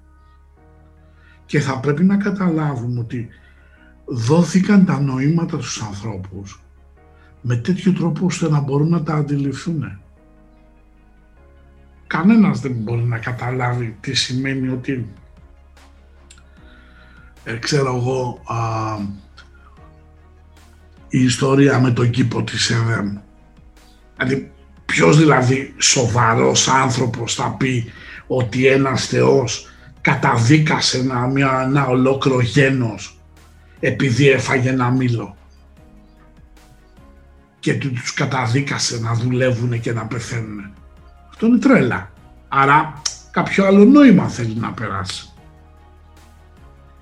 Ή ο πύργος της Βαβέλ, εδώ βλέπουμε τώρα με τα σημερινά δεδομένα, πας στο Βις Χαλίφα, που είναι 200 μέτρα, 300 πόσο είναι πάνω από την γη, και εκεί είναι, τελειώσαμε. Ξεκίνησαν το 5-7 χιλιάδες π.Χ. να χτίζουν λέει πολυκατοικία, δηλαδή που φτάσαμε στο δεύτερο όροφο και τι έγινε. Δηλαδή, άμα ανέβω εγώ στο ρετυρέ απάνω θα αρχίζω να μιλάω ποντιακά, ξέρω εγώ, γερμανικά, ισπανικά, έτσι. Άρα δείχνει ότι όλες αυτές οι ιστορίες έχουν ένα νόημα. Και πρέπει να το αφουγκραστούμε αυτό το νόημα. Στέργιο, εσύ η προσέγγιση σου ομολογώ είναι λίγο πολύ aggressive, έτσι, πολύ προχώ τη βρίσκω. Δηλαδή για εσένα, ρε παιδί μου, έτσι ξεκάθαρα και χωρίς πολυστροφές, υπάρχει Θεός που έχεις πάει σε, στο όρο Σινά, στο αυτό, στο εκείνο. Ο Θεός υπάρχει, αλλά υπάρχει μέσα σου. Και είναι πολύ απλό να αποδειχθεί αυτό. Mm. Σε όποιον Θεό και να πιστεύεις, ζήτησέ του να σου βάλει στην τσέπη ένα πενιντάρικο. Και μετά βάλει το χέρι στην τσέπη. Αν βρεις το πενιντάρικο, έχει καλός. Ο μόνος Θεός που μπορεί να σου βάλει πενιντάρικο στην τσέπη είσαι εσύ. Επομένως η περιουσία σου εξαρτάται από εσένα. Όταν αυτό το δεις με τα φυσικά που λέω θα καταλάβεις. Είναι απλή η λογική μας. Δεν υπάρχει τίποτα εκτός από μας γιατί οτιδήποτε βλέπουμε, οτιδήποτε κάνουμε είναι μέσα από το νου μας. Ο νους μας ελέγχει και τον έξω κόσμο και τον μέσα κόσμο. Όταν καταφέρεις μέσα από την αυτογνωσία που είπαμε και μέσα από τα τεστ που είπαμε να κάνουμε με την ελεύθερη βούληση βλέπεις τη βούλησή σου να υλοποιείται τότε έχεις βρει το Θεό μέσα σου και είσαι μια χαρά και ωραία. Όσο δεν έχει ψάχνεις το Θεό απ' έξω σου ετεροχειραγωγείς από τον έναν και τον άλλον σήμερα πιστεύεις στον Άννα και αύριο στον Καγιάφ. Αυτά έχω να πω εγώ περί Θεού και θρησκείας. Είναι θέμα που βρίσκεσαι να προσθέσω και εγώ κάτι άλλο που είπες, γιατί είπες κάτι πάρα πολύ ωραίο για το θέμα των αρχαίων του, του μονοθεωρισμού και τους αρχαίους Έλληνες και τους Ινδούς στην ουσία. Ότι ε, δεν υπάρχει πολυθε... Μπορεί να θεωρείται ότι είναι στην αρχή Ελλάδα πολυθεϊσμός ή αυτά, αλλά το να μπορέσεις να μιλήσεις τις εκπορεύσεις του Θεού, τις ιδιότητές του, τις εκφάνσεις του, δηλαδή αν ο Θεός έχει σοφία, του δίνει μια μορφή και μια κάτι να μπορέσω λίγο να, να, να, να δώσω σε επαφή. Γιατί ο χριστιανισμός έκανε ένα πράγμα πήγε πολύ σε κομμάτια πιο διανοητικά, αφαίρεσε πολλά πράγματα που ήταν κατανοητικά, ας πούμε, ε, θεά της σοφίας, θεά της γνώσης, του χρήματος και αυτά. Που αυτά ο άνθρωπος δεν καταλάβει, τα έκανε όλα ένα και αφαιρετικά πάρα πολύ, άρα υψηλά διανοητικά, λίγο δύσκολα. Οπότε χάθηκαν πολλά πράγματα που μπορούσε άλλος να συνειδητοποιήσει. Α πούμε στην Ινδία, δεν υπάρχει κανένας που έχει σχέση. Δεν υπάρχει, που μιλάει για τον Κανέσα που είναι, που είναι σαν ελέφαντος. Δεν υπάρχει κανένας ελέφαντος εκεί πέρα. Απλά το σύμβολο του ελέφαντα στην Ινδία, επειδή έχει ελέφαντες, είναι σημαντικό γιατί συμβολίζει τη δύναμη. Τον Κανέσα που σπάει τα εμπόδια, τη συμβολίζει. Όπως ο ελέφαντας σπάει τα εμπόδια που συμβολίζει τον Δίας. Ο Δίας και ο Γκανέσα έχουν μεγάλη σχέση στην, στην αστρολογία, στην Ινδική. όπως ο, ο, σπάει τα εμπόδια ο, ο, ο ελέφαντας, βάλανε τον ελέφαντα σαν σύμβολο γιατί είναι δικό τους. Όπως ο Χάνουμαν που έχει με τη μαϊμό, δεν πει καμία μαϊμό εκεί πέρα, μαϊμό τι κάνει; Ξέρει να μιμείται τέλεια. Άρα γιατί ο Χάνουμαν είναι ο καλύτερος δεβοτή του κυρίου ύψιστος, γιατί μιμείται ίδια. Οπότε βάζουμε σύμβολα για να μπορεί να καταλάβει ο κόσμος. Ή και χρώματα ή και συμβολισμούς. Γιατί αυτά με το που βλέπει η ψυχή μας χρειάζεται σύμβολα για να δει, για να ενθυμηθεί. Δεν χρειάζεται μόνο συζητήσεις. Οπότε με το που βλέπεις ένα σύμβολο, αρχίζει και μέσα υπάρχει το ασύνδετο και ξυπνάει πράγματα. Οπότε ο και αρχαίοι Έλληνε και, και Ινδοί ξέραν καλά την αποκρυπτογράφηση. Και ο εσωτερικός χειρισμό, μέσα στις αγιογραφίες υπάρχουν πολλά πράγματα τη Εκκλησία. Αυτός που ξέρει και ξέρει να διαβάζει πίσω από τα γραμμένα, ξέρει να τα σύμβολα. Ο μοιημένο βλέπει μόνο σύμβολα και από εκεί βλέπει το δρόμο προς τη φώτιση. Γιατί όλα είναι συμβολικά και η ψυχή μιλάει μέσα από σύμβολα που είναι προαιώνια και δεν αλλάζουν ποτέ. Γι' αυτό δώσαν τόσο πολλά σύμβολα και ο κόσμος νόμιζε ότι α, είναι ο Θεός αυτός. Καμία σχέση. Είναι η εκπόρευση που δίνει ο Θεός στην ενέργεια αυτή να έχει σε επαφή μαζί της. Απλά νομίζω ότι είναι αυτό είναι πολύ μεγάλο λάθος το πράγμα και κόπηκε και ίσως και, και, να συνδεθείς με αυτό γιατί σου δίνει και όραμα. Γιατί ο νους μας, κάποιον ανθρώπο, χρειάζεται να δει, να καταλάβει, να δει το χρώμα, το σύμβολο, γιατί φοράει ο Σίβα αυτό που φοράει οτιδήποτε. Αυτά είναι πολύ βαθιά να τα καταλάβουμε στην ουσία. Αλλά το θέμα είναι η αποκρυπτογράφηση του, ο αποσυμβολισμός που λέμε, είτε της θρησκείας, είτε των Ισαγιογραφίας, είτε του Χριστού, όλοι οι μεγαλυμημένοι ε, ζωγράφοι, αντί να μιλήσουν, τα βάλανε όλα κωδικοποιημένα, γιατί πρέπει να δώσουν τη γνώση σε αυτούς που είναι έτοιμοι, δεν τα, δεν, όπου και Ιησούς μίλησε με κωδικούς, δεν τα είπε όλα, δεν κάνει να πει άντε πάρτε τα όλα, γιατί ήταν έτοιμος ο κόσμος. Είπε παραβολές γιατί έχουν γίνει. Δηλαδή, ε, απλά θέλω να πω ότι δεν υπάρχει έννοια ότι ο Θεός έχει άπρε εκπορεύσεις και εκφάνσεις και όψεις. Είναι πολύ ωραίο να, να γιατί είναι λίγο περίεργο στο χριστιανισμό. Φαντάσου τώρα να πεις να συνδεθεί μόνο. Δεν έχει μία ενέργεια ο Θεός, έχει πάρα πολλές. Οπότε δίνοντάς τε μια μορφή, σε βοηθάει να κάνεις σχέση μαζί του, να το καταλάβεις, να το δεις. Και επειδή είναι πανεπιστήμιος στην εποχή, κοινική σοφή όλοι, τα δώσε μετά, τα κόψαμε, τα κόψαμε όλα, τα κόψανε μάλλον όλα και δυστυχώς έγινε ένας χριστιανισμός πάρα πολύ κομμένος και ραμμένος, σύμφωνα με την κατανόηση των ανθρώπων, των πάπων και των οποιοδήποτε ε, υποτιθέμενων σοφών που δεν είχαν καμία σοφία εκεί πέρα και μόνο δόγμα και χρήμα είχαν στην ουσία. Και στην ουσία κόψανε πάρα πολλά πράγματα και ο χριστιανός έχει ξαφνικά να περιμένει. Δηλαδή να συνδεθεί με κάτι που δεν λέω ότι δεν μπορεί να συνδεθείς με κάτι που είναι λίγο διαφορετικά, διανοητικά υψηλό. Ποιος μικρό απλός άνθρωπος συνδεθεί με κάτι τόσο υψηλό, με, με κάτι τόσο πολύ η αποφατική θεολογία που μιλάνε. Γιατί ήρθαν πολύ τότε οι θεολόγοι που μιλήσαν λίγο πιο για το Αγίο Πνεύμα, λίγο χωρίς σύμβολα. Αν δεν καταλαβαίνετε αυτό μετά, πώς μπορείς να καταλάβεις αυτό το πράγμα. Οπότε με το που δίνεις, ας πούμε, τη σαράσβατη που συμβολίζει το Αγίο Πνεύμα στην ουσία, το λευκό κομμάτι, την αγνότητα, δηλαδή ένα παράδειγμα λέω, ή την Παναγία, όλα αυτά είναι σύμβολα για να, για να καταλάβουμε. Δεν είναι γιατί πρέπει, α, αυτή είναι η θεά. Μα και, και αν είναι θεά, λέμε τώρα, από πού έρχεται, από, το, από τον δημιουργό έρχεται. Κομμάτι του είναι, δεν είναι ξεχωράρα στην ουσία Α συνδεθεί μαζί της, συνδέσει με τον άπειρο. Αφού κανένας δεν μπορεί να καταλάβει τον απόλυτο Θεό, τον ύψιστο, αφού είναι ατελείωτος. Είναι τα πάντα. Πώς μπορεί, πώς μπορεί ο νους που είναι πεπερασμένο να καταλάβει κάτι το οποίο είναι τεράστιο. Οπότε παίρνεις ένα μικρό κομμάτι, συνδέεσαι και σε βοηθάει να πας στο απόλυτο. Εμείς στο χριστιανισμό έχουμε την Παναγία, μας βοηθάει τον Θεό ή τον Χριστό ή τους Αγίους, που αυτοί είναι οι διαμεσολαβητέ να μας βοηθήσουν να, όχι να καταλάβουμε, να, να σχετιστούμε. Γιατί όλοι το τελευταίο καιρό συνδέονται με το σύμπαν. Δεν ξέρω πώς συνδέονται με το σύμπαν. Τι καταφέρουμε ένα νου να συνδέονται αυτό το, αυτό το σύμπαν συνέχεια, αλλά είναι τόσο συμπαντική. Δεν λέω ότι δεν γίνεται, αλλά χρειάζεται κάτι για να καταλάβεις. Ο νους συνδέεται. Γι' αυτό είναι αυτό το σύμβολο όλα αυτά. Είναι πολύ ωραίο αυτό που αλλά και αυτό θα το προσθέσω. Και επίσης να πούμε, επειδή ξέρεις, πολλοί θα μου την πέσουν κάποια στιγμή, είναι βέβαιο αυτό, ότι και στην αρχαία Ελλάδα, έτσι, όταν πέθαινε κάποιος, έτσι, που του βάζανε τα κέρματα για να περάσει απέναντι. Το ξέρεις ότι υπήρχε από τα μαντία και από όλα αυτά εντολή, εντολή, ότι σου λέει το καλό για την ψυχή σου, έτσι, πρόσεξε τώρα εδώ ιστορία, είναι για να φύγεις και να είναι ξεκούραστη η ψυχή. Έτσι. Πρέπει να έχεις αποπληρώσει τα χρέη σου σε υλικό επίπεδο, έτσι, πόσα χρωστάω, πέντε τάλαρα, πάτε τα, ένα, δύο, τρία, τέσσερα, πέντε. Ή, εάν δεν τα έχεις, μπορείς να τα εκείνη τη στιγμή, ότι να τα αναλάβουν η δική σου. Και μάλιστα θεωρούνταν από τις καλύτερες σπονδές να, να αποπληρώσεις τα χρέη σου. Τα πήρα αυτά τώρα ο Λούθυρος που ήταν ε, έτσι, μεγάλη γάτα, έτσι, με τα συγχωροχάρτια, έτσι. Τα πήρε τώρα η εκκλησία, λέει, που ας πούμε μίλαγα με μια κυρία, μου λέει, α, την τάδε γυναίκα, λέει, την περιέθαλψε η εκκλησία. Πόσα διαμερίσματα είχε, μου λέει, τι εννοείς; Ναι ρε παιδί, την τάξη την περιέθαλψε, το καταλαβαίνω, την έβαλε, μου λέει, σε γυροκομείο. Α, ανεβαίνει το κάσε, λέω. Πόσα διαμερίσματα έχει η κυρία; Έχει δύο διαμερίσματα, έχει κάτι καταθέσει τώρα. Α, έλα ρε παιδί μου, πες το, γιατί τόσο πολύ φίλες πλαχνία, δεν τρελαίνεσαι κάπου. Έτσι. Αυτό δεν είναι πάνω σε αυτό που σου έλεγα προηγουμένως. Όταν πεις θέλω ένα πενιντάρικο στην τσέπη μου και σου έρθει το πενιντάρικο, τότε ο Θεός έχει, είναι δικό σου και έχεις δίκιο.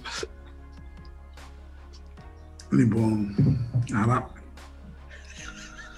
φανταστείτε ότι τι διχασμός υπάρχει στην, στην επιστημονική κοινότητα. Θεωρούμε ότι καταρχήν υπάρχουν άνθρωποι οι οποίοι είναι νομπελίστες, οι οποίοι είναι άθεοι.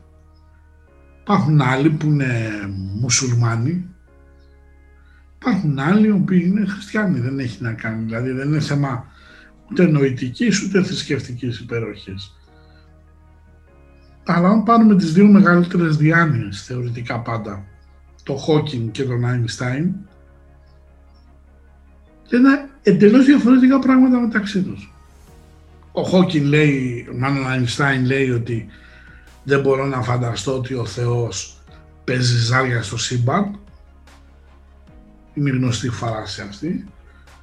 Και ο Χόκκιν το τεράστιο μυαλό, λέει όχι απλά παίζει, αλλά τα ρίχνει τα ζάρια και τόσο μακριά που δεν μπορούμε να δούμε τι φέρνει. Μάλιστα, ο...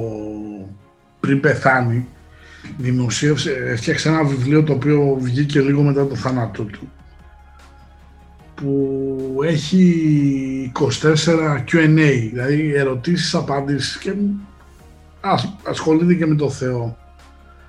Και λέει ότι κοίταξε να δεις, εάν επιχειρήσουμε να δούμε το Θεό θρησκευτικά, θα πρέπει να πούμε ότι καταργούμε τους νόμους της επιστήμης.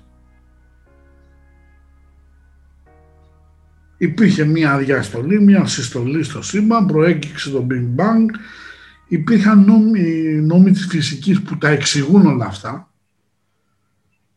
Έτσι. Και το ρωτάει ένας, ναι, αλλά και ποιος τα δημιούργησε όλα αυτά; Κανένας.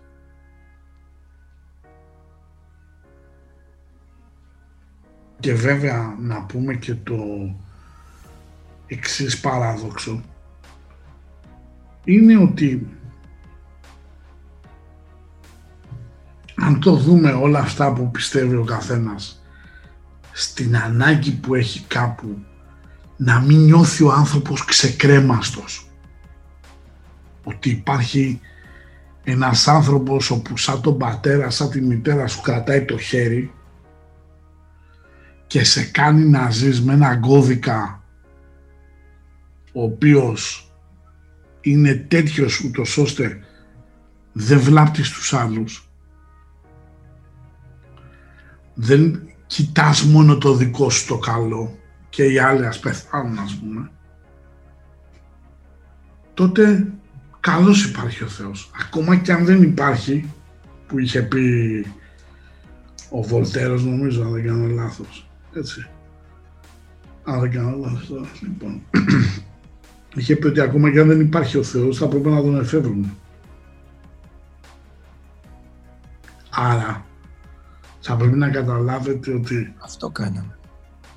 Έτσι. Είσαι, είσαι μορφή, εσύ, δεν υπάρχει. Λοιπόν, άρα θα πρέπει να καταλάβουμε ότι τα πράγματα είναι πολύ απλά.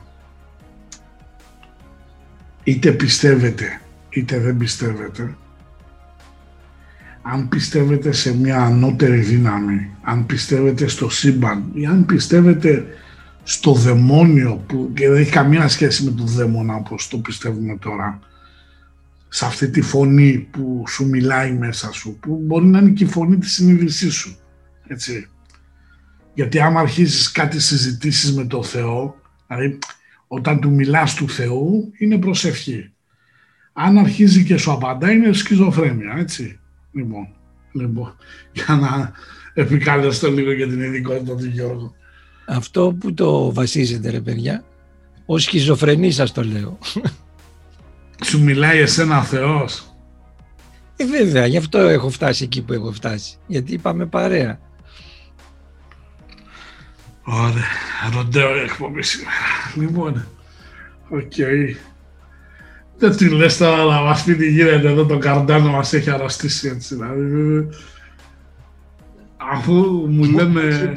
Μου έχει πει για τον Κάρλ το κάνω. Για έτσι, έτσι, έτσι. λοιπόν, οπότε να πούμε ότι μην κρίνετε τους ανθρώπους από τις θρησκείες. Να κρίνουμε τους ανθρώπους από την ποιότητα που έχουν σαν άνθρωποι. Αν κάποιος ακολουθήσει αυτά που είχε πει ο Χριστός, δηλαδή ότι πραγματικά ο δρόμος για τη σωτηρία της ψυχής, για οτιδήποτε, έτσι, για να τα βρει με τον εαυτό του, είναι δρόμος μοναχικός. Ούτε το κατηχητικό θα σε βοηθήσει, ούτε η προσευχή, ούτε τίποτα. Αν θες να προσευχηθείς, καλά θα κάνεις, προσευχή σου μόνος σου, σε ένα δρόμο, γιατί ξέρεις τι γίνεται, επειδή έχω επικοινωνία με πολύ κόσμο, πολλοί έχουν σπαστεί το ότι έχουν κλείσει εντός εισαγωγικών της Εκκλησίας. Αν καταλάβει ο κόσμος ότι ο Χριστός, ο Θεός, ο Βούδας, ο Μωάμεθ, έτσι, δεν είναι ούτε ο Πάοκ, ούτε οι Γιουβέντους να έχουν γήπεδο έδρα. Θεός βρίσκεται παντού.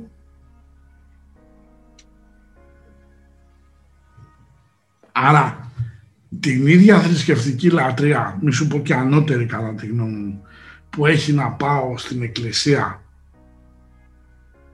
και να ανάψω ένα κερί, μπορώ να τα ανάψω στο σπίτι μου, να κάνω το σταυρό μου και να πω Θεέ μου βοήθα. Δεν ξέρω αν θα σου βάλει πενιντάρικο στην τσέπη, όπως λέει ο Στέργιος, αλλά αν αυτό σε βοηθάει στο να πιστέψεις ότι μπορεί να βρεθεί και το πενιντάρικο είναι κάτι. Γιατί ξέρεις τι γίνεται στις εποχές που ζούμε η απελπισία είναι πολύ δυσάρεστο πράγμα. Δηλαδή βλέπω ανθρώπους οι οποίοι τους έχουν παρατήσει τα παιδιά τους. Τους έχουν αυτό. Άνθρωποι οι οποίοι μέχρι προχτές είχαν μια αξιοπρέπεια ξαφνικά να μην έχουν να πάρουν τα φάρμακά τους. Έτσι. Εκεί πρέπει να γίνουμε εμείς κοινωνοί του Θεού. Το να πηγαίνουν τώρα Θεέ μου, ξέρω εγώ, τι κομμενάκι είναι αυτό. Δεν κάνουμε δουλειά έτσι. Στέργιο. Όλα, όλα αυτά που λες, ε, ίσως πρέπει να κάνουμε μια εκπομπή που τι είναι ο φόβος. Γιατί οι θρησκείες, οι θεοί και όλα αυτά έχουν μια πηγή και αυτή η πηγή είναι ο φόβος. Αν βγάλεις από τον άνθρωπο το φόβο και με το Θεό θα μιλάει γιατί ο Θεός είναι φίλος και τον αγαπάει απλώς εκείνος φοβάται να τον ακούσει γιατί νιώθει αδύναμος και είναι ε, ε, αδύναμος να δεχτεί και να πιστέψει σε αυτή τη δυνατότητα ότι μπορεί να έχει σχέση με το Θεό και έτσι θα καταλάβει βγάζοντας το φόβο το απέραντο της δημιουργίας που υπάρχει, η ομορφιά της δημιουργίας που υπάρχει και θα φύγει και θα μπει σε αυτό που λέμε ευτυχισμό που είναι η καινούργια εποχή του υδροχώου που ζούμε τώρα θα είναι ευτυχισμένος με αυτά που έχει όπως είναι και τα ζώα της φύσης ευτυχισμένα που πάνε οι πεταλουδίτσες στα λουλουδάκια, που πάνε τα σκυλάκια στις κυλίτσες και είναι ευτυχισμένα, δεν το συζητάνε, δεν σκέφτονται ότι είναι ηθικό έτσι στραβό ίσιο. Όλα αυτά είναι δημιουργήματα του χρόνου χρόνου που έχει παραλογιάσει το νοητικό μας και μας έχει κάνει να, έχουμε, να ασχολούμαστε με αυτό που ορισμένοι το ονομάσαν όπιο του λαού, που είναι οι θρησκείες. Όπα, ο αυτό. Δεν ξέρω ποιος το είπε, σωστά το έλεγε. λοιπόν, αυτό είναι το κόλπο. Βγάλτε το φόβο.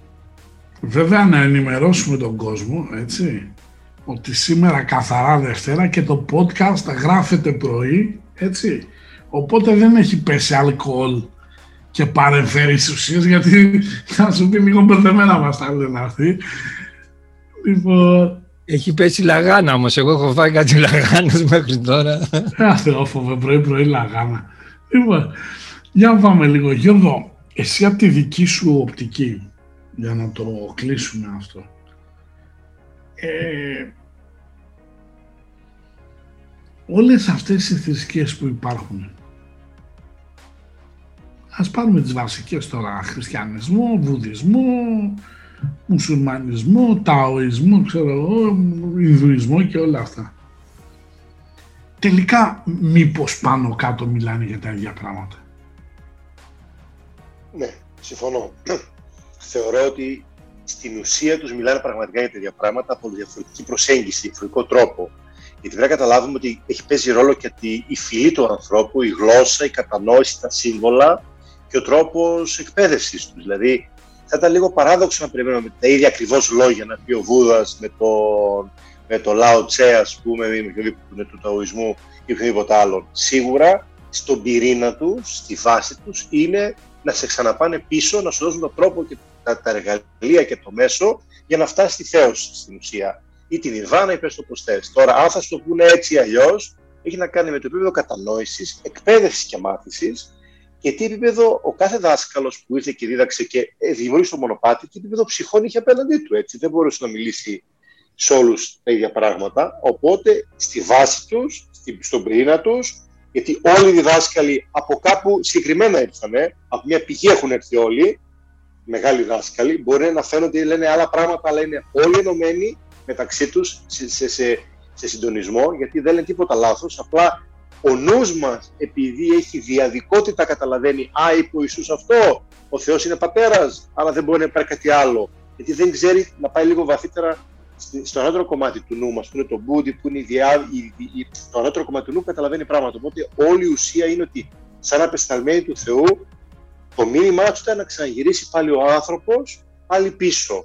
Είτε με διαλογισμό θες, είτε με προσευχή θες, είτε με το ένα, είτε με το άλλο, δεν έχει σημασία. Η κάθε ψυχή Πρέπει να κάθε άνθρωπο έχει αρχή, δεν είναι όλοι για το ίδιο πράγμα. Ο καθένας έχει άλλη τάση και ροπή που ταιριάζει πολύ στην συνεργασία του. Και αυτή είναι η ομορφιά μας. Δεν είναι ένα πράγμα να κάνουμε όλοι και είναι ίδιο. Θα ήταν πολύ βαρετό να ήταν όλα κάναμε ένα πράγμα για να φτάνουμε στο Θεό. Άλλοι φτάνουν μέσω του διαλογισμού, άλλοι μέσα της μυστικιστικής εξαστικής προσευχής, άλλοι τελετουργικά, άλλοι μέσω της φιλανθρωπίας. Με την έννοια φιλανθρωπία, όχι με την έννοια που συζητάμε τώρα, είναι ατελείωτα δομημένα. Κάνα και ο Μπεργκέ φιλάνθρωπος. Ναι, ναι, ναι βλέπουμε μεγάλους Άγιου να είναι η ζωή τους όλο ένα να βοηθάνε ανθρώπους μέσω της αγάπης και να φτάνουν αυτά. Δηλαδή, το, το θέμα είναι ότι η βάση είναι η ίδια, απλά η, η τεχνική, όπως και οι πολεμικές τέχνες. Υπάρχουν διάφορες πολεμικές τέχνες, αλλά όλες θέλουν να μάθουν να έχεις καλή αυτοάμυνα. Και αυτά τα μονοπάτια, ανάλογα σε τι φάση είσαι, ε, εφόσον πάρεις τη σωστή γνώση όμως, όχι τη δογματική ή είπε, είπε και σε εγκλωβίσει, γιατί είναι πολύ εύκολο να μπεις σε τη γνώση και να δογματιστείς και να αυτοεγκλωβιστείς, όπως λέει και ο ιστορικό. Στην ουσία, ενώ μπαίνεις ελεύθερος, να βάλεις τόσους φραγμούς εσύ ο ίδιος τον εαυτό σου, και εκεί που μπήκες να γίνεις ελεύθερος, γίνει πιο δογματισμένος και μόνος σου. Δεν λέω ότι το είπαν οι άλλοι, και μετά δεν θα πάρεις αέρα μετά στην ουσία. Αλλά η ουσία είναι μία ότι μας βοηθάνε, στον πυρήνα μιλάμε, γιατί έχουν έρθει όλοι αυτοί από μια, από ένα, από μια πηγή έχουν έρθει, από τον δημιουργό, τον Θεό, όπως έλεγε ο στον πυρήνα έχει σημασία, και έχουν να δώσουν ξανά την ενθύμηση του να ξαναγυρίσουμε πάλι πίσω. Πάρα πολύ ωραία.